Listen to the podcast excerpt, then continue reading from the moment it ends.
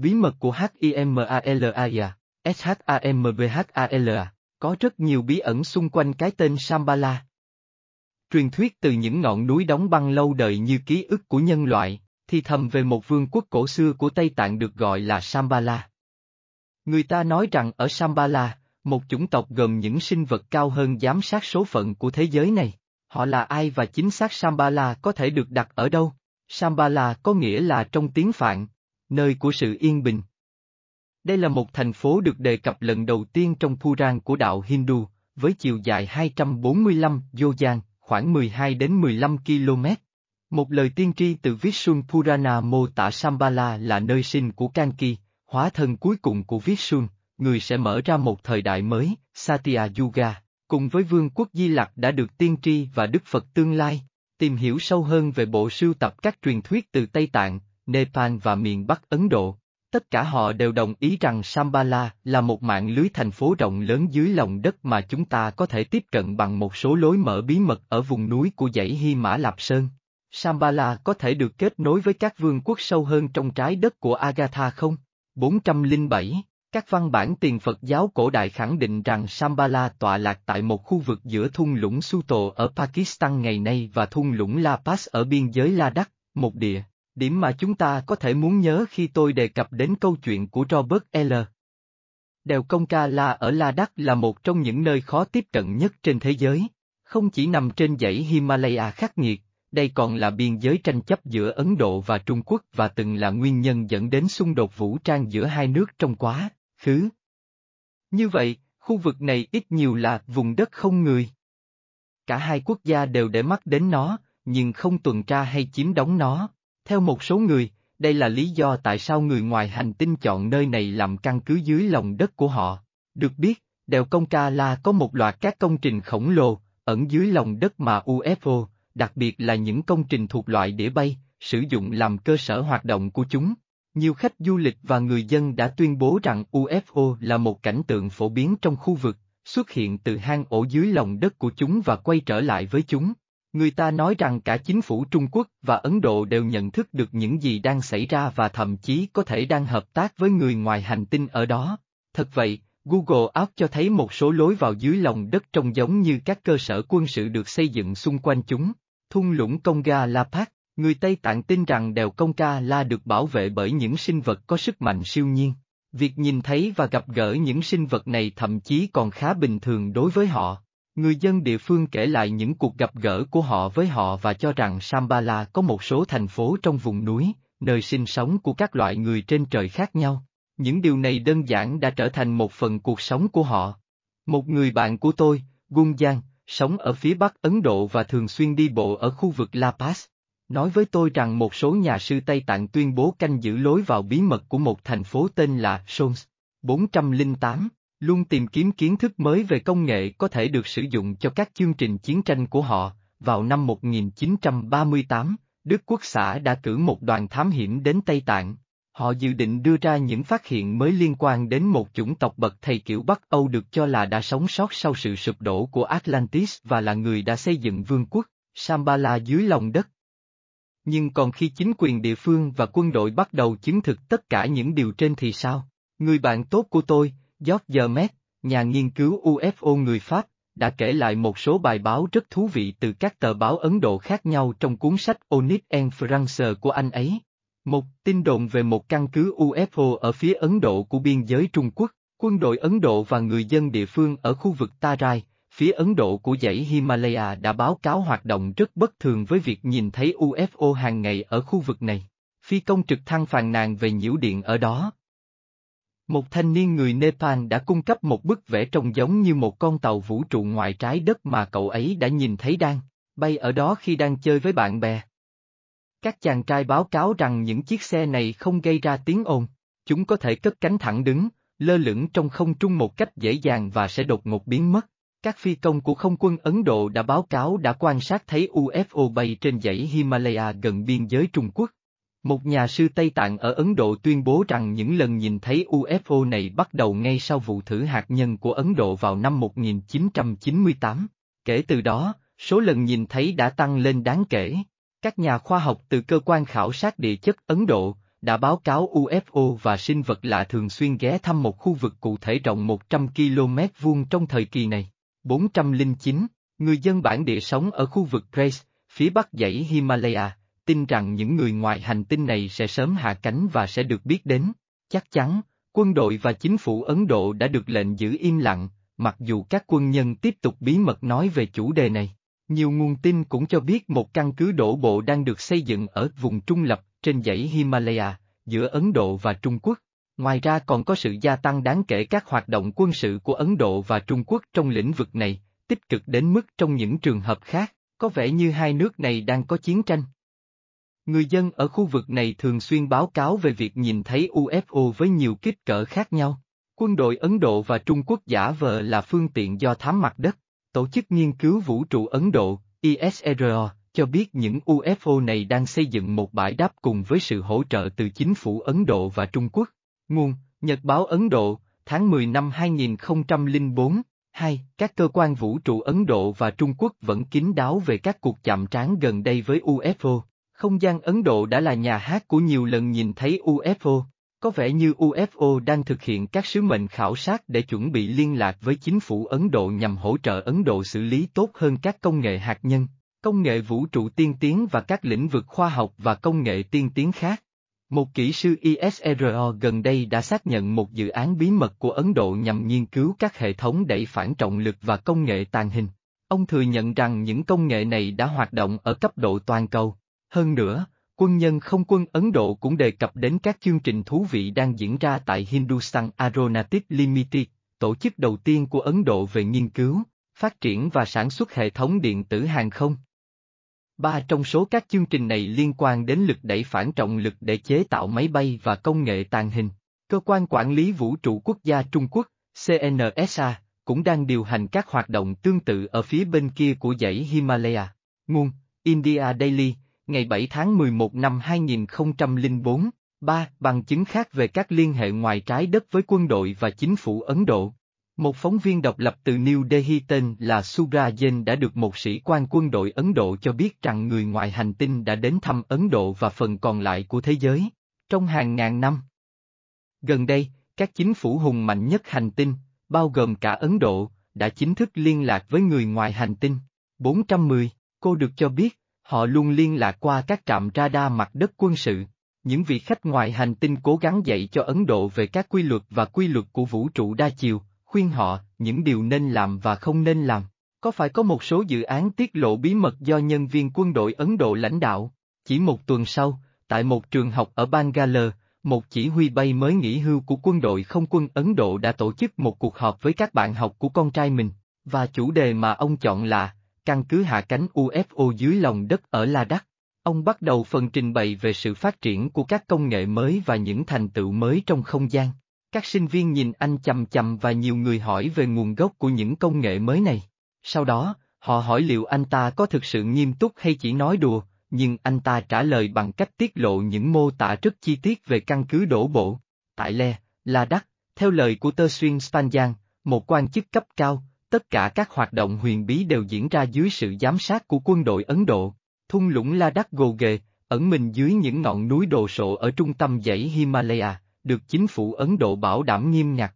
Đây là một lĩnh vực nhạy cảm và không ai được phép ở đó, kể cả ở phía Trung Quốc hay Ấn Độ.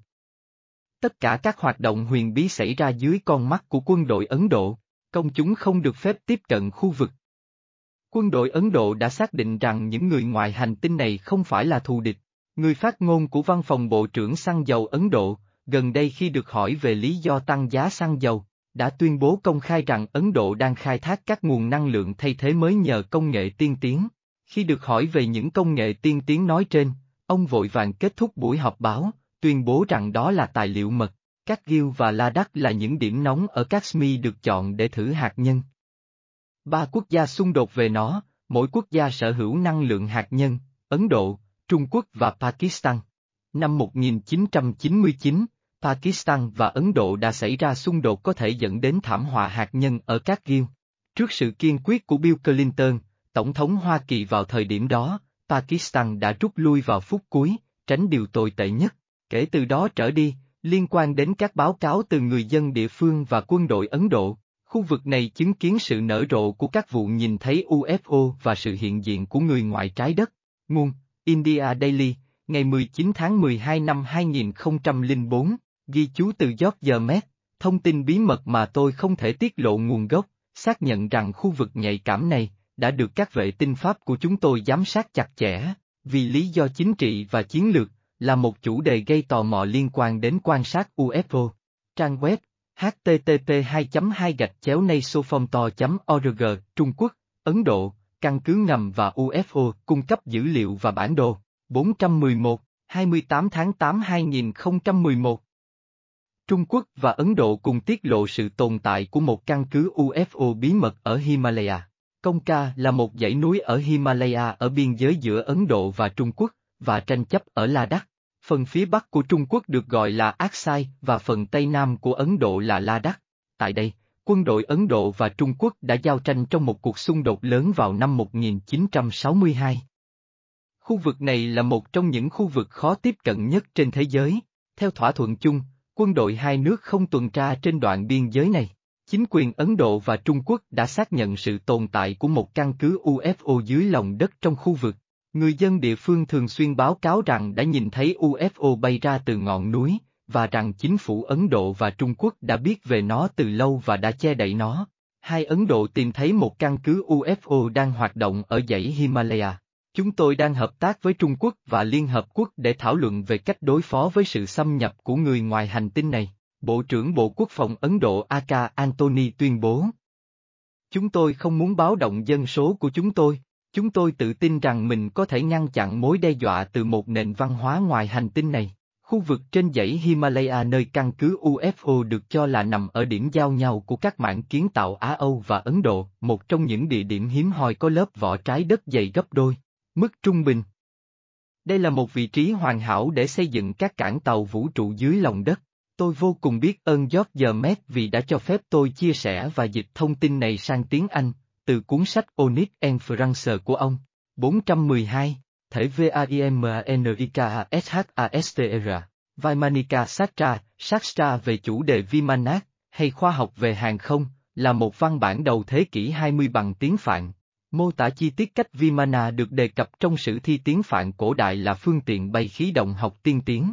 Ông G.R. Joshi, Giám đốc Học viện Nghiên cứu tiếng Phạn quốc tế ở Mysore, tuyên bố rằng các bản viết Tây đã có hàng nghìn năm tuổi, được biên soạn bởi các rishi cổ đại, Baradawa, Narada và những người khác. Một bản thảo liên quan đến hàng không, chế tạo các loại máy bay khác nhau cho hàng không dân dụng và cho chiến tranh. Nó cũng chứa các hình minh họa rất chi tiết. Các chủ đề bao gồm định nghĩa về máy bay, phi công, đường bay, sản xuất kim loại, gương và công dụng của chúng trong chiến tranh. Các loại máy móc và thần chú, các loại máy bay như Mantric, Tantric và Kritak và bốn máy bay được gọi là Sakuna, Sunda, Rukran và Tripura được mô tả chi tiết hơn.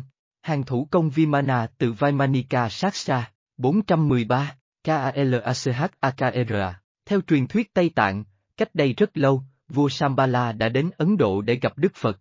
Anh ấy đã mang về Kalachaka, một tài liệu được lưu giữ ở Sambala trong nhiều thế kỷ. Một chương cụ thể trong tài liệu này dự đoán một cuộc xâm lược trong thời hiện đại của chúng ta, và nó có tiêu đề, tâm lý của các cuộc xâm lược, lời khuyên về cách đối phó với các cuộc xâm lược và sự xâm lấn của các tâm lý. Nó báo trước một thời kỳ đen tối khi sức mạnh của sự tiêu cực sẽ bao gồm những người đàn ông liên minh với ma quỷ. Những hướng dẫn chi tiết cũng được đưa ra trong thời luân để chế tạo những cỗ máy khác nhau để xua đuổi những kẻ xâm lược. Mật điển thời luân tiên đoán rằng khi thế giới rơi vào chiến tranh và lòng tham, vị vua thứ 25 sẽ xuất hiện từ Sambala với một đội quân khổng lồ để đánh bại các thế lực đen tối và mở ra một thời đại hoàng kim trên toàn thế giới. Một vấn đề lớn sẽ là các thế lực tiêu cực sẽ làm xáo trộn các bản thời gian. Điều này đề cập đến việc thao túng các mốc thời gian. Người ta tiên đoán rằng thời kỳ đen tối sẽ kéo dài cho đến năm 2424 khi một cuộc đại chiến bắt đầu. Loài người sẽ được giải cứu khỏi sự hủy diệt hoàn toàn bởi đội quân của Sambala cưỡi ngựa bay và thuyền bay trên không. Lúc đó thời đại Hoàng Kim sẽ bắt đầu vào năm 2424 sau công nguyên, năm 2368 theo lịch Gregorian. Năm 2022 thực ra là năm 2078 trong lịch Kalachaka. Vì vậy, nó sẽ tương ứng với năm 2368 theo lịch Gregorian của chúng ta. Tuy nhiên, các mốc thời gian đã bị thay đổi rất nhiều lần bởi cả hai bên trong các cuộc chiến tranh thời gian đê hèn này, vì vậy chúng ta không thể dựa vào bất kỳ ngày chính xác nào. Tôi tin rằng lời tiên tri về thời luân mô tả những sự kiện hiện tại của chúng ta chứ không phải một cuộc chiến khác trong tương lai. Người đàn ông liên minh với quỷ dữ, Orion, Grace và Draco Reptilian, nó trông rất giống những gì chúng ta đang trải qua ngay bây giờ. Những người đã viết lời tiên tri thời luân thực sự biết về các sự kiện hiện tại của chúng ta và tôi vô cùng hy vọng rằng thời đại hoàng kim của nhân loại trên hành tinh này sẽ không bắt đầu vào năm 2424 hoặc 2078, theo lịch thời luân mà vào năm 2024 của chúng ta. Chúng ta sẽ sớm tìm thấy ngoài. 414, bánh xe thời gian Kalachaka, 415, vua đầu tiên của Tây Tạng, ngày xưa ngày xưa, các vùng lãnh thổ của Tây Tạng được cai trị bởi 12 thủ lĩnh cạnh tranh sống trong hỗn loạn và chia rẽ vì họ không có người lãnh đạo chung. Vào năm 237 trước công nguyên, một nhóm tu sĩ Tây Tạng tình cờ gặp một thanh niên lạ mặt từ trên núi đi xuống. Anh ta cao hơn bất kỳ ai mà các linh mục này từng gặp, và làn da của anh ấy trắng sáng. Họ hỏi anh ta là ai và anh ta trả lời, Ika Sati Sali, đấng toàn năng trong tiếng Phạn. Tôi cho rằng có một cái gì đó để xem xét, ở đây, liên quan đến bản dịch.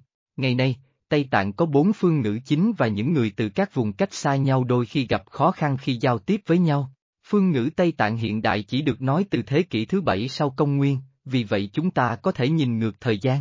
Ngôn ngữ Tây Tạng được phân loại là thành viên của phân nhóm Tây Tạng miến điện của các ngôn ngữ Hán Tạng, nhưng nguồn gốc của nó quay trở lại ngôn ngữ mẹ đẻ, tiếng Phạn. Vì vậy, Ika Satisali, trong tiếng Phạn có nghĩa là, người có quyền lực. Lưu ý mạo từ không xác định ta, không đề cập đến trình độ của một người mà là một nhóm người, chàng trai trẻ thuộc về những người quyền lực. Khi được hỏi anh ta đến từ đâu, anh ta giơ thẳng cánh tay lên và chỉ tay lên trời. Quá ngạc nhiên, các thầy tế lễ nghĩ rằng ông là một vị thần và tuyên bố, chúng tôi sẽ tôn ông ấy làm vua của chúng tôi. Do đó, ông trở thành vị vua đầu tiên của Tây Tạng, lần đầu tiên thống nhất đất nước trong hòa bình trong lịch sử thành văn của nó. Chàng trai trẻ này là người ngoài hành tinh rời căn cứ dưới lòng đất ở dãy Himalaya để đi dạo mạo hiểm, hay anh ta đang thực hiện một nhiệm vụ cụ thể là mang lại sự giúp đỡ cho một vùng đất bị chia cắt bởi xung đột. 416, RMPA Khi còn là một thiếu niên, tôi rất quan tâm đến Phật giáo Tây Tạng. Tôi đọc ngấu nghiến tất cả những cuốn sách tôi có thể tìm thấy về chủ đề này. Tôi nhớ mình đã bị mê hoặc bởi những câu chuyện của T. Lobsang Rampa, đặc biệt là cuốn sách The Cave of the Ansin, 1963, của ông vì nó chứa đựng rất nhiều thông tin về Holmes of Jacob và sự hiện diện của người ngoài trái đất ở dãy Himalaya. Rampa có đặc quyền đến thăm những nơi bí mật có công nghệ tiên tiến kỳ diệu sẽ được tiết lộ khi loài người đạt đến một mức độ nhất định trong quá trình tiến hóa ý thức của mình. Một đoàn thám hiểm gồm các nhà sư, do tò mò sau khi xảy ra một vụ lỡ đá ở một thung lũng miền núi xa xôi, đã tìm thấy một lối vào qua một vết nứt trên vách đá, dẫn đến một hội trường rộng lớn chứa đầy công nghệ đáng kinh ngạc. Toàn bộ nơi này là một viên nang thời gian khổng lồ do một nền văn minh cổ đại để lại. Ánh sáng được tạo ra bởi một số loại quả cầu plasma trôi nổi, giống như những quả cầu mà tôi đã thấy nhiều lần trên các cơ sở và tàu mẹ ngoài trái đất. Họ bước vào một căn phòng nơi họ nhìn thấy một quả cầu ánh sáng hiện ra trước mặt và qua đó họ có thể nhìn thấy những bức tranh ba chiều mô tả diễn biến của các sự kiện trong quá khứ trên trái đất.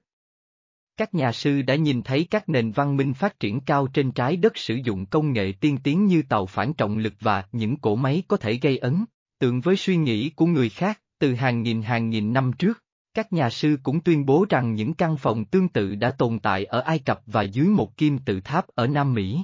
Người ta cho rằng Trung Quốc Cộng sản đã xâm chiếm Tây Tạng vào năm 1950 để giành quyền tiếp cận và kiểm soát công nghệ huyền thoại này. Do đó, vị trí của hang động của người xưa này đang được cố tình giữ bí mật vì sở hữu những cổ vật này sẽ cho phép những người cộng sản chinh phục thế giới. Nhân chuyến thám hiểm thứ hai, các nhà sư Tây Tạng đã mô tả bệ phản trọng lực giống như bệ do Radu Sinama đã thử ở khu phức hợp Busaji. Họ cũng mô tả những bức tường sáng lên một cách bí ẩn, sự hiện diện của một nhân sư và những dòng chữ tượng hình kỳ lạ mà họ có thể đọc được bằng ngoại cảm. Một trong những bản văn đã nói điều này, và nó rất cảm động. Gửi những người của tương lai, nếu có. Trong những hầm này được lưu trữ những ghi chép về những thành tựu và sự điên rồ của chúng ta có thể mang lại lợi ích cho những người thuộc chủng tộc tương lai, những người có trí thông minh để khám phá ra nó, và sau khi khám phá ra nó, có thể hiểu được nó. Nếu bạn chưa đạt đến giai đoạn tiến hóa nơi bạn có thể vận hành máy móc của chúng tôi, niêm phong nơi này và để nó nguyên vẹn cho những người đến sau. 417, Bước Chua Stephen Chua là một người đàn ông xuất sắc mà tôi có vinh dự được gọi là bạn của mình. Bomin Singapore vào tháng 10 năm 1960, ông được ban cho những khả năng đáng kinh ngạc. Ngay từ khi còn nhỏ, Stephen đã có thể tạo ra sóng não gamma và thực hiện những điều đáng kinh ngạc như chữa bệnh cho người, bay lên và điều khiển từ xa. Anh ấy gia nhập quân đội và nhanh chóng được thăng cấp bậc cao và được giao cho một mức độ rõ ràng cao. Đáng chú ý là Stephen đã được thuê để làm việc tại khu vực 51 vào những năm 1980. Chia sẻ với tôi về những năm tháng còn trẻ và những kỷ niệm thời thơ ấu. Stephen kể cho tôi nghe những câu chuyện đáng kinh ngạc liên quan đến những mối liên hệ ngoài trái đất với các sinh vật Bắc Âu. Thái Lan cách xa dãy Hy Mã Lạp Sơn, nhưng có một điều mà anh ấy đã nói với tôi vào một ngày nọ, khiến tôi kinh ngạc và tôi sẽ không bao giờ quên.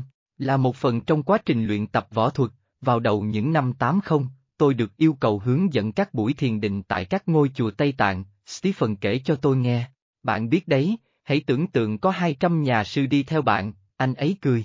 Ngày xưa ngày xưa, tôi đã được huấn luyện sử dụng năng lượng như một lực lượng chiến đấu và để chữa bệnh. Các vết thương như vết thương do đạn bắn hoặc gãy xương có thể được chữa lành trong một đêm. Những người đã huấn luyện tôi sống ở một vùng hẻo lánh của Tây Tạng và đã sống hàng trăm năm. Một người đàn ông 200 tuổi có thể trông chỉ như 45 tuổi hoặc hơn. Ở đó, họ đã tiếp xúc với những người cao 8,5 feet sống dưới lòng đất, có chúng tôi đi. Vào thời điểm Stephen nói với tôi điều này, sự chú ý của tôi tập trung vào những ký ức của anh ấy từ khu vực 51, và giờ tôi rất tiếc vì đã không hỏi thêm chi tiết về những sinh vật cao 8,5 feet này sống dưới lòng đất ở dãy Himalaya. Stephen đã qua đời ngay sau khi chúng tôi có cuộc trò chuyện này. Đến đây, bạn tôi nói tiếp, tôi đã ở trong quân đội và thực hiện nhiệm vụ giải cứu hơn 2.000 trẻ nhỏ ở phía bắc Malaysia. Đó là một khu vực miền núi có rất nhiều rừng và người dân phàn nàn rằng trẻ em bị mất tích. 418. Một lần nữa, chúng tôi được yêu cầu điều tra. Vì vậy, tôi và nhóm của mình, bảy người chúng tôi, đã đến một nơi có một ngọn núi với một hang động khổng lồ bên dưới, rất lớn. Khi tôi nói rất lớn, một chiếc máy bay có thể bay vào đó. Nhưng khi chúng tôi đến gần, tôi nhận thấy có thứ gì đó đang chuyển động. Một Siakha đã đến để thách thức chúng tôi, anh ấy hét vào mặt chúng tôi. Bạn có thể tưởng tượng cú sốc của chúng tôi. Sinh vật này cao khoảng 9 feet, với hàm răng sắc nhọn, gầm gừ với chúng tôi. Anh ta mặc một bộ áo giáp, là một sinh vật có làn da ngăm đen, rất đáng sợ, hai chân giống như được kéo dài ra, hình như còn có một khớp nữa, vì vậy nó có một đôi chân cực kỳ dài. Anh ta trông giống như một sinh vật rất rất mạnh mẽ. Anh ta rút súng ra và bắn vào một tảng đá và bạn biết đấy, tảng đá đã nổ tung ngay lập tức. Khẩu súng của anh ta là một chùm năng lượng. Ngay lập tức, bang bang, những người lính bắn vào anh ta, và nhiều hơn nữa xuất hiện. Tiếp theo là mô tả về một cuộc chiến vũ trang, với những viên đạn dội ra từ áo giáp và cơ thể của Siakha, di chuyển rất nhanh, không sợ hãi trước những người lính. Một khẩu bazooka hạt nhân với 60 thanh nổ uranium và đầu nơ trần cuối cùng đã giải quyết được vấn đề. Họ bắn nó vào hang động, nó sụp đổ trong một vụ nổ mạnh. Toàn bộ câu chuyện sẽ được kể trong một cuốn sách trong tương lai dành riêng cho những cuộc phiêu lưu của Stephen Chua, SHAMBTBAHALI và miền.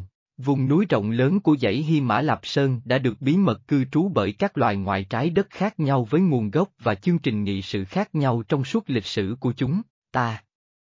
Cùng với những người hình người cao trắng nhân từ cũng như những loài bò sát nguy hiểm, một nhóm sinh vật ngoài thế giới thứ ba đã cư trú tại khu vực này của dãy Himalaya, nơi có những nơi ẩn náu không thể tiếp cận trong một địa lý thù địch và khí hậu khắc nghiệt nhất, Nebu Orion Race. Tôi đã xem qua hai nguồn thông tin chính xác thực nguồn gốc chung của hai nhóm người ngoài trái đất dường như khác nhau, Zeta Reticuli, Sambabahia và lực lượng viễn chinh của miền. Nguồn đầu tiên của tôi là Tho Hang. Trong khi viết cuốn sách đầu tiên của tôi, Món quà từ các vì sao, Anh ấy đã giúp tôi thu thập thông tin về các chủng tộc ngoài hành tinh khác nhau đến thăm trái đất. Tho Han kể cho tôi nghe về một loài Grace nhỏ, sốt, còn được biết đến trên trái đất với cái tên, Sambabahia. Tôi đã yêu cầu Tho Han lặp lại cái tên này hai lần để đảm bảo rằng mình đã nghe đúng. Nó bằng cách nào đó nghe có vẻ quen thuộc. Đây là những gì anh ấy nói với tôi.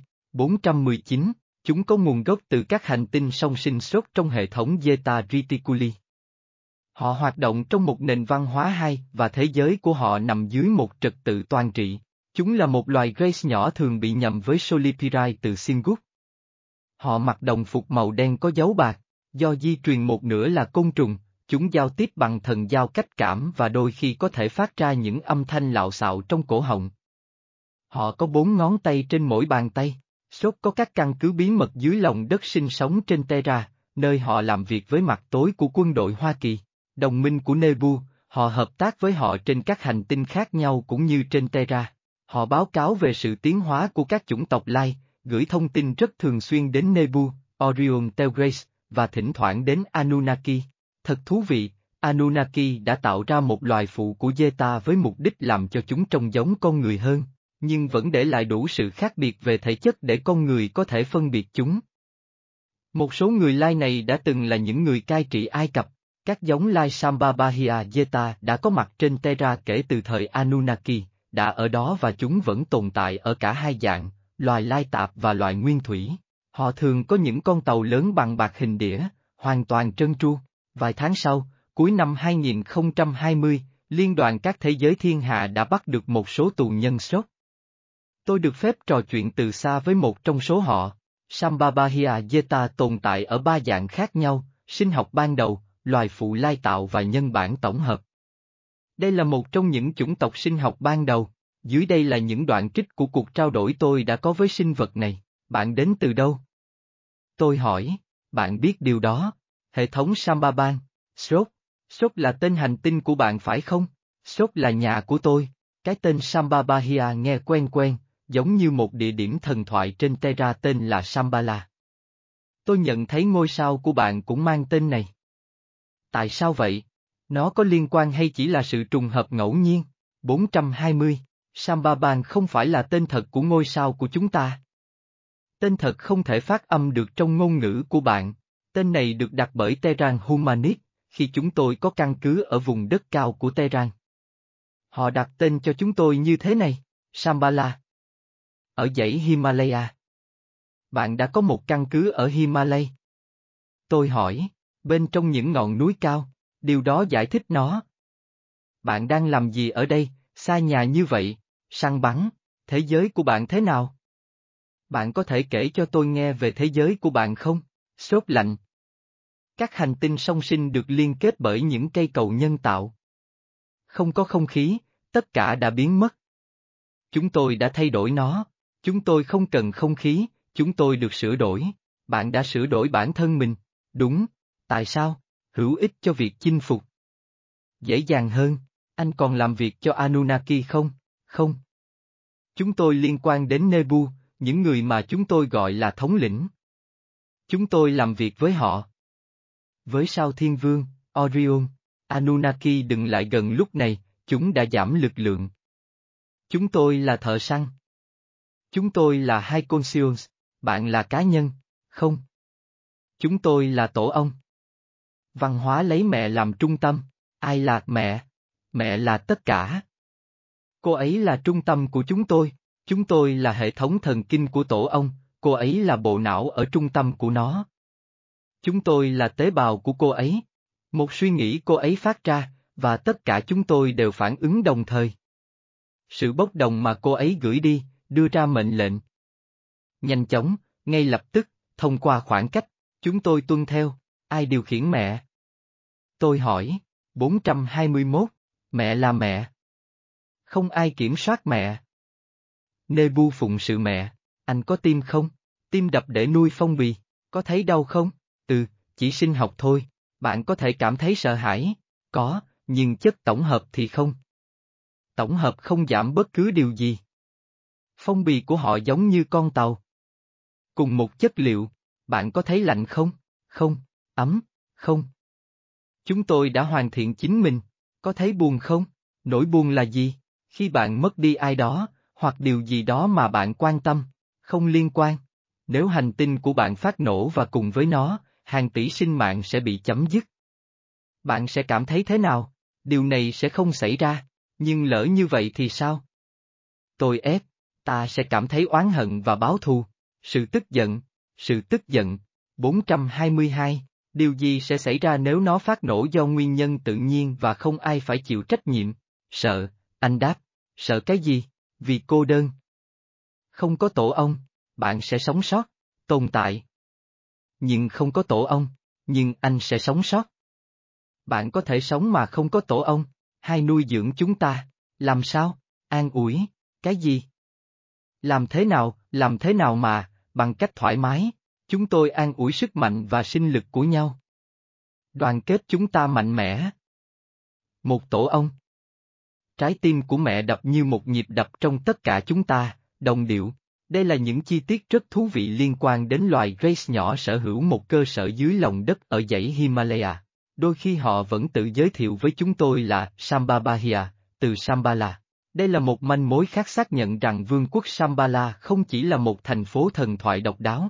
Nó đại diện cho một mạng lưới không gian sống mở rộng dưới lòng đất được sinh sống bởi một số chủng tộc ngoài trái đất, chiếm giữ các lãnh thổ khác nhau, và Zeta Sốc là một trong số họ, làm việc cho nhóm Orion hoặc Nebu, còn được gọi là thống lĩnh hoặc chủ nhân. Nguồn thứ hai của tôi là cuốn sách đến tay tôi vào đầu năm 2021, phỏng vấn người ngoài hành tinh của Lawrence Spencer. Tác giả đã làm một công việc tuyệt vời về tài liệu giúp hiểu rõ hơn về bối cảnh của câu chuyện, điều này có vẻ chân thực đối với tôi. Tôi tin rằng đây là những sự thật có thật, tuy nhiên, tôi không tin vào những gì người ngoài hành tinh nói. Trên thực tế, tôi đã biết được nhiều thông tin hơn thông qua các ghi chú trong sách của Lawrence Spencer, hơn là thông qua các ghi chép thực tế về cuộc phỏng vấn người ngoài hành tinh. Cuốn sách này là một tập hợp các bức thư được Matilda O'Donnell mẹ Elroy gửi cho tác giả, người đã từng làm y tá bay cho đội phá bom 509 trong tập đoàn y tế lực lượng không quân nữ quân đội Hoa Kỳ. 423. Trong tháng 7 và tháng 8 năm 1947, cô ấy đã phỏng vấn bằng ngoại cảm một sinh vật ngoài trái đất, hay còn gọi là EBE, người mà cô ấy xác định là E, và người này đã được tìm thấy sau một chiếc đĩa bay bị rơi gần Rousseau vào ngày 8 tháng 7 năm 1947. May mắn thay, cô ấy đã giữ một chiếc bản sao của các báo cáo để tham khảo. Ở đây, Melero mô tả trải nghiệm, tôi đã chứng kiến một thời gian ngắn đóng đổ nát của một tàu vũ trụ của người ngoài hành tinh, cũng như hài cốt của một số nhân viên người ngoài hành tinh trên tàu đã chết. Khi chúng tôi đến nơi, tôi được biết rằng một trong những người trên tàu đã sống sót sau vụ tai nạn và vẫn tỉnh táo, và dường như không bị thương. Người ngoài hành tinh có ý thức có ngoại hình tương tự, nhưng không giống với những người khác. Chúng ta cần tạm dừng ở đây, người ngoài hành tinh có ý thức có bề ngoài tương tự, nhưng không giống với những người khác. Chúng tôi có ở đây một sự kết hợp hoàn hảo với hai yếu tố sau. Một, Zeta Sốc mà tôi đã trò chuyện đã nói về các loại sinh vật khác nhau giữa các loại của chúng, sinh vật nguyên thủy, loài phụ lai tạo và nhân bản tổng hợp. Hai, phần lớn các vụ bắt cóc người ngoài hành tinh của Grace nhỏ, bao gồm cả kinh nghiệm của riêng tôi, luôn liên quan đến một thực thể sinh học quản lý một nhóm nhân bản tổng hợp. Chúng trông giống nhau nhưng dù sao bạn cũng có thể nhận ra sự khác biệt. Các thực thể sinh học có mùi khó chịu, chúng cao hơn một chút so với thực thể tổng hợp và khuôn mặt của chúng có nhiều chi tiết hơn. Matilda Me Elroy tiếp tục, mô tả sinh vật có cơ thể của một con búp bê hoặc robot, cao khoảng 40 inch, da xám, đôi mắt đen to tròn, đầu to không cân đối và cánh tay, chân và thân gầy. Nó có ba ngón tay trên mỗi bàn tay cộng với ngón tay cái, thực thể không cần oxy, thức ăn, nước uống hay bất kỳ nguồn dinh dưỡng hay năng lượng bên ngoài nào khác. Mô tả này phù hợp với một số yếu tố đã thảo luận với tù nhân Zeta Sok Sambabahia mà tôi có cơ hội tiếp xúc. Người sống sót ở Rao tên là E tự nhận mình là một phần của một nhóm các nền văn hóa có tên, Thedomai. Mục đích của họ là chinh phục các lãnh thổ. Họ rất kiêu hãnh và đánh giá rất cao về bản thân. Điều thú vị cần lưu ý ở đây là mặc dù họ tự cho mình là một nền văn hóa cực kỳ cổ xưa với kiến thức bao la, nhưng họ vẫn chưa vượt qua được ý niệm về quyền lực và niềm tự hào, ngược lại, họ khá chấp nhận nó. Thực thể sử dụng các từ lặp đi lặp lại như, đặt hàng quyền lực kiểm soát tăng trưởng. Khi E được hỏi, có dạng sống thông minh nào khác ngoài bạn trong vũ trụ không? Cô ấy trả lời, 424. Mọi nơi. Chúng tôi là vĩ đại nhất, cao nhất của tất cả. Tôi có cảm giác khi đọc điều này là chúng ta đang nói về cùng một kiểu văn hóa tổ ông toàn trị. E mô tả đến từ một hành tinh có hai ngôi sao, ba mặt trăng. Zeta Reticuli là một hệ thống sao đôi. Theo thời gian, E đã học tốt hơn việc sử dụng tiếng Anh và tâm sự với y tá quân đội Hoa Kỳ Melero. Ngôn ngữ trái đất cuối cùng mà tôi thông thạo là tiếng Phạn trong các bài thánh ca vệ đà. Lúc đó tôi là thành viên của một phái bộ được cử đi điều tra việc mất một căn cứ miền nằm trên dãy núi Himalaya. Toàn bộ tiểu đoàn gồm các sĩ quan, phi công, thông tin liên lạc và nhân viên hành chính đã biến mất và căn cứ bị phá hủy. Một trong những nhiệm vụ của tôi liên quan đến việc thẩm vấn cộng đồng người sinh sống ở khu vực liền kề trong khu vực đó. Họ báo cáo đã nhìn thấy Vimana hoặc tàu vũ trụ trong khu vực. Vimana là những cỗ máy bay thần thoại được mô tả trong sử thi tiếng Phạn Veda như những cỗ xe bay được sử dụng bởi nhiều vị thần khác nhau. E đề cập đến một đế chế cũ chịu trách nhiệm về việc phá hủy tiền đồn trên dãy Himalaya của miền. Ở đây, chúng ta có Sambhabahia Grace, hay còn gọi là các bậc thầy, những chủng tộc chinh phục, lừa đảo, tự phụ, có cấu trúc tổ ong, giống như người Nebu. Người Nebu là những chủng tộc lừa đảo, tự phụ, có cấu trúc hai, những kẻ chinh phục. Một yếu tố khác cũng thu hút sự chú ý của tôi. Khi E đề cập đến trung tâm của miền lần đầu tiên, Matida nhận được hình ảnh của một cụm sao với cánh cửa mở ra trên vô số thiên hà.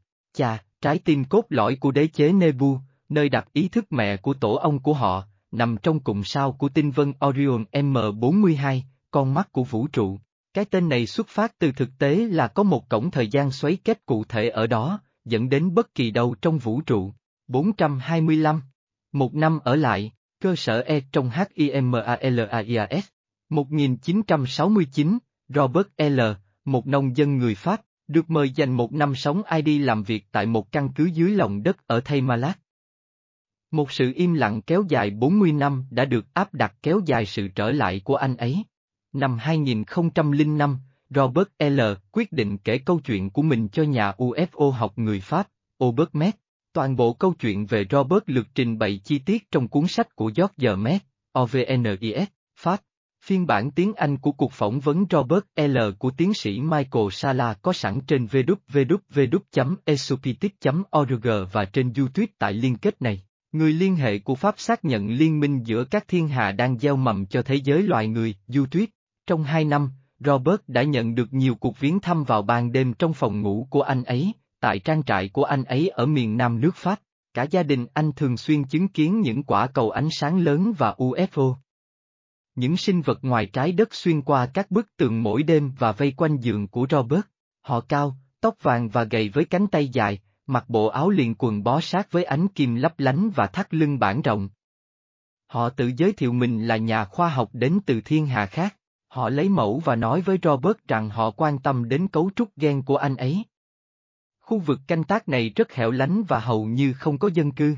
Người dân ở đó chủ yếu là nông dân sống trong các cộng đồng rất nhỏ. Sức khỏe tuyệt vời của họ có những đặc điểm độc đáo. Họ hòa bình, hào phóng và tốt bụng, rất mạnh mẽ, khỏe mạnh và kháng cự. Cơ thể của họ cường tráng và họ có một chế độ ăn sạch và lành mạnh.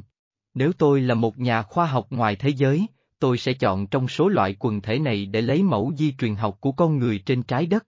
Robert đã chuẩn bị tinh thần và thể chất qua những chuyến thăm này và được hướng dẫn các bài tập giống như yoga. Họ nói với anh ấy rằng họ là một phần của, trích dẫn, một liên minh giữa các thiên hà được giám sát bởi chính sinh vật siêu đẳng vô danh quản lý các thiên hà. Những vị khách nói với Robert rằng họ chịu trách nhiệm gieo mầm cho các thế giới bằng di truyền của con người và duy trì sự sống trên các hành tinh có người sinh sống như trái, đất. Họ đã có 20.000 năm tiến bộ công nghệ đối với nền văn hóa của chúng ta. Họ biết mọi thứ về lịch sử của chúng tôi và nói tất cả các ngôn ngữ của chúng tôi. 426, họ khăng khăng nói rằng họ bị luật pháp và đạo đức cao hơn cấm can thiệp vào công việc của chúng tôi. Họ tôn trọng ý chí tự do và sự lựa chọn của tất cả chúng sinh cho tương lai của chính họ. Người ta không thể tránh tạo ra mối tương quan song song với Ona và những sinh vật tôi gặp gần Ganim. Đối với tôi, rõ ràng là chúng ta đang nói về cùng một người. Việc đề cập đến The Niner của Robert L. là một yếu tố quan trọng. Sau hai năm huấn luyện vào ban đêm, Robert được mời đi cùng người ngoài hành tinh trở lại căn cứ của họ trên trái đất và đóng vai trò là người hiến tặng vật liệu di truyền để cư trú trên một hành tinh xa xôi. Một con tàu vũ trụ có mái vòm dài 65 feet đã đón anh ta trên cánh đồng cạnh trang trại của anh ta và đưa anh ta đến một căn cứ dưới lòng đất ở dãy Himalaya. Anh ta được cho mặc một bộ áo liền quần bó sát và được cho ăn cùng loại thức ăn mà anh ta đang ăn ở trang trại của cha mẹ mình. Căn cứ được xây dựng trên nhiều tầng, cách bề mặt hơn 3.000 feet. Nó được bao quanh bởi một vành đai ba từ tính và một thang máy mở ra một sân ga ngoài trời. Địa hình hiểm trở với những ngọn núi cao phủ tuyết trắng, trong một thung lũng có ít cây cối và một thác nước gần đó. Tàu vũ trụ tiếp cận căn cứ bằng một lối vào thấp hơn trong thung lũng. Việc lên máy bay, từ cuốn sách của George Met, OVNISN France, 427, căn cứ của Liên minh giữa các thiên hà ở thung lũng Conga La Paz, từ cuốn sách của George Met, OVNISN France, 428, bất chấp chính sách không can thiệp và tôn trọng ý chí tự do của họ, những vị khách vẫn cảnh báo về sự nguy hiểm của vũ khí hạt nhân và công nghệ trên trái đất. Nơi nào có mối đe dọa cho toàn hành tinh, thì được phép can thiệp. Có một bầu không khí hòa bình và hài hòa ở căn cứ, những người cư ngụ dường như làm chủ hoàn hảo hiện tại và tương lai, và mọi thứ đã được lên kế hoạch đến từng chi tiết nhỏ nhất. Trật tự và kỷ luật dường như là quy tắc. Mục đích của Robert tại căn cứ là cung cấp tinh trùng được định cư cho một hành tinh trong thiên hà khác. Trong suốt một năm ở lại, anh ấy đã học được những điều thú vị và tham dự những sự kiện tuyệt vời. Một sự kiện đặc biệt là cuộc gặp gỡ đặc biệt với những vị khách đến từ các thế giới khác nhau. Robert được mời ngồi trong một góc và im lặng quan sát. Anh kinh ngạc quan sát những vị khách từ các chủng tộc khác nhau lần lượt xuất hiện xung quanh một chiếc bàn hình bầu dục lớn.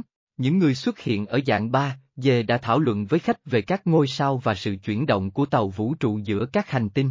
Người hướng dẫn của Robert cũng cung cấp cho anh ta thông tin về thời gian và không gian cũng như năng lượng từ tính cần thiết để di chuyển. Anh ta cũng nói với anh ta rằng anh ta có thể sống từ 4 đến 500 năm trước khi thay đổi cơ thể và cái chết không tồn tại. Điều duy nhất được tính là sự tiến hóa vĩnh viễn của linh hồn, cơ thể chỉ là một vật chứa. Để biết thêm về câu chuyện của Robert L. Onyx en France, UFO ở Pháp, ký hiệu bản quyền 2012 của George Met Editon Intercli. Pháp xuất bản bao gồm một báo cáo chuyên sâu về vụ việc của Robert L. 429, Liên bang GALACTIC của các thế giới trong HIMALAIA. Rất ít người trên hành tinh này biết về câu chuyện này, mà tôi được bảo phải giữ bí mật cho đến tận bây giờ. Nó bắt đầu vào năm 2017, khi tôi lại bắt đầu nhận được liên lạc thần giao cách cảm từ Tho Hang. Vào thời điểm đó, tôi vẫn chưa nhớ cái đêm tôi bị bắt cóc và giải cứu khi còn nhỏ. Những ký ức này chỉ trở lại với tôi vào năm 2019.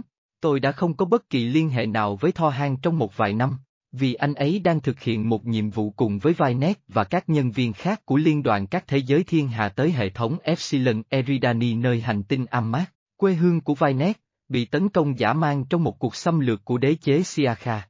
Bầu khí quyển của hành tinh bị ô nhiễm bởi bức xạ có hại đến từ ngôi sao trung tâm, ngôi sao đã bị thay đổi bởi kẻ thù. Dân số của toàn bộ hệ thống sao thấy mình có nguy cơ bị tiêu diệt nghiêm trọng. Việc sơ tán dân cư của các lực lượng của Liên đoàn các thế giới thiên hà đã bị cản trở bởi các cuộc đột kích của Siakha. Nhưng thành phần của ngôi sao cuối cùng đã được cân bằng lại và Siakha bị trục xuất. Năm 2017, Tho Han được gửi trở lại trái đất để chuẩn bị cho một nhiệm vụ lớn. Như đã trình bày chi tiết trong món quà từ các vì sao, tôi đã gặp lại Tho Hang vào tháng 11 năm 2018, vào đêm xảy ra sự cố sa nông, khi các phi công của hãng hàng không thương mại báo cáo đã nhìn thấy chiếc máy bay lạ tại tháp điều khiển của sân bay sa nông ở hạt Kerry, Ireland, nơi tôi được đưa lên một con tàu do thám.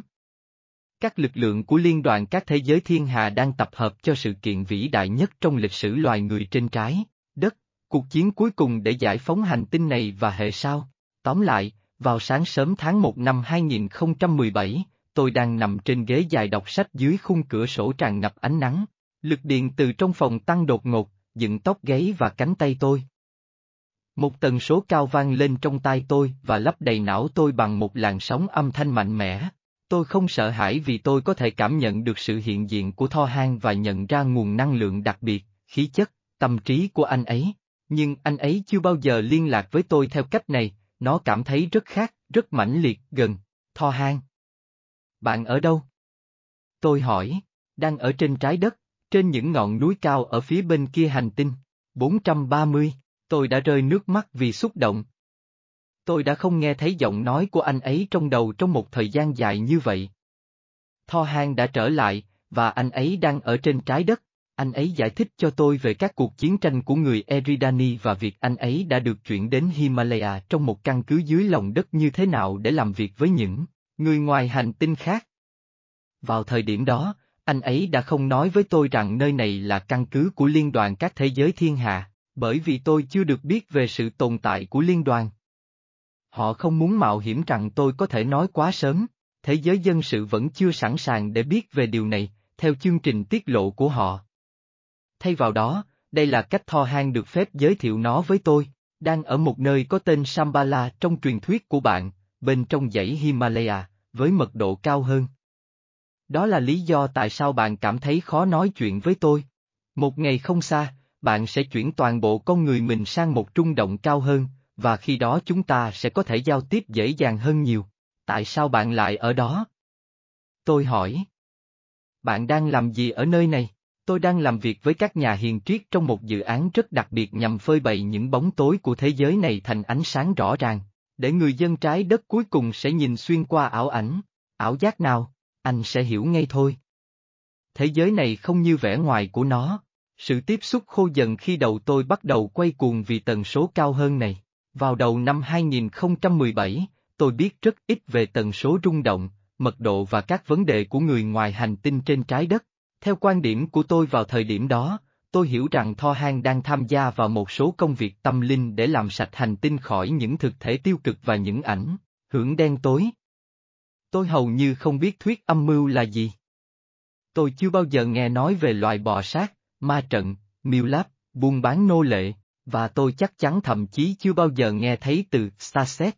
Đối với tôi, Tho Han đang thực hiện một số dự án năng lượng tâm linh, nâng cao tần số của hành tinh với những sinh vật siêu phàm từ nội địa, trên dãy Himalaya.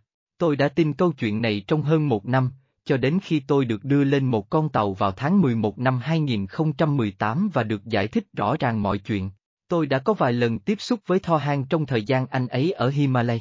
Kết nối của chúng tôi vào thời điểm đó rất mãnh liệt vì sự khác biệt giữa các tần số tương ứng của chúng tôi vào thời điểm đó lớn hơn hiện tại. Tôi chưa trải qua đêm tối của tâm hồn, tôi còn không biết chuyện như vậy sẽ xảy ra và do đó, tôi chưa thức tỉnh và chuyển sang một trung động tâm thức cao hơn.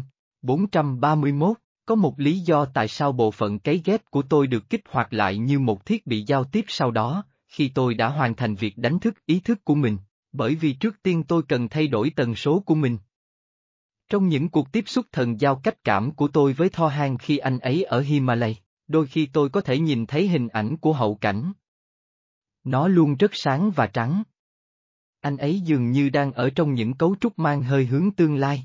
Chỉ gần đây, sau khi tôi biết về câu chuyện của Robert L., tôi đã hỏi thêm chi tiết về chuyến lưu trú của Thor Hang trên dãy Himalaya và anh ấy đã trả lời như sau. Nơi anh ta đóng quân là một căn cứ ngầm của Liên đoàn các thế giới thiên hà. Không liên quan gì đến căn cứ nơi Robert L. đã đến, và nó cũng ở một địa điểm khác, hướng Tây hơn. Anh ấy nói với tôi rằng trên thực tế, họ đang làm việc để nâng cao tốc độ rung động của lưới từ tính của trái đất. Điều này đang tháo dỡ cục cứng của các tần số thấp bị mắc kẹt trong lưới trái đất, đưa lên bề mặt, bất cứ thứ gì bị hỏng, có thể nhìn thấy được đối với tất cả mọi người. Trước khi chúng ta biết về nó, cuộc chiến tranh giành trái đất cuối cùng đã bắt đầu ở nhiều cấp độ, còn Sambala thì sao? Tại sao Tho Han lại nói rằng anh ấy đã ở đó ngay từ đầu? Anh ấy đã trả lời, Sambala là tên do người dân địa phương trong khu vực đặt cho mạng lưới rộng lớn và sâu thẳm của các vương quốc dưới lòng đất thuộc sở hữu của các chủng tộc và tổ chức khác, nhau, từ bên trong trái đất và bên ngoài không gian. Tiền đồn của Liên đoàn các thế giới thiên hạ được bảo vệ bởi các tần số rất cao để khiến nó trở nên vô hình và không thể xuyên thủng, điều này giải thích khó khăn của chúng tôi trong giao tiếp lúc đầu. Tho Hang đã cho tôi tọa độ của căn cứ này nơi anh ấy ở và giờ đã cho phép tôi chia sẻ chúng. Có hai lý do cho điều này, ai sẽ đủ mạo hiểm để đến đó trong điều kiện thời tiết và mặt đất khắc nghiệt, để không tìm thấy gì ngoài một bức tường băng không thể xuyên thủng. Thứ hai, quân đội và chính phủ đã biết tất cả về căn cứ này và vị trí của nó. Tọa độ là 27 47, 43, 40 N, 86 49, 6, 40 T, 432. Đây là tầm nhìn duy nhất mà Tho Han đã cho tôi kể từ khi anh ấy ở Himalay vào năm 2017. Một ngày nọ, anh ấy ra khỏi căn cứ và cho tôi xem phong cảnh nguyên sơ này với những tòa tháp pha lê và các công trình xây dựng trong mờ trong một thung lũng xinh đẹp. Có những người mặc áo choàng dài tham dự một loại lửa plasma kỳ lạ, và nơi này có cảm giác vô cùng yên bình. Anh cho tôi cái tên, Sambala, 433,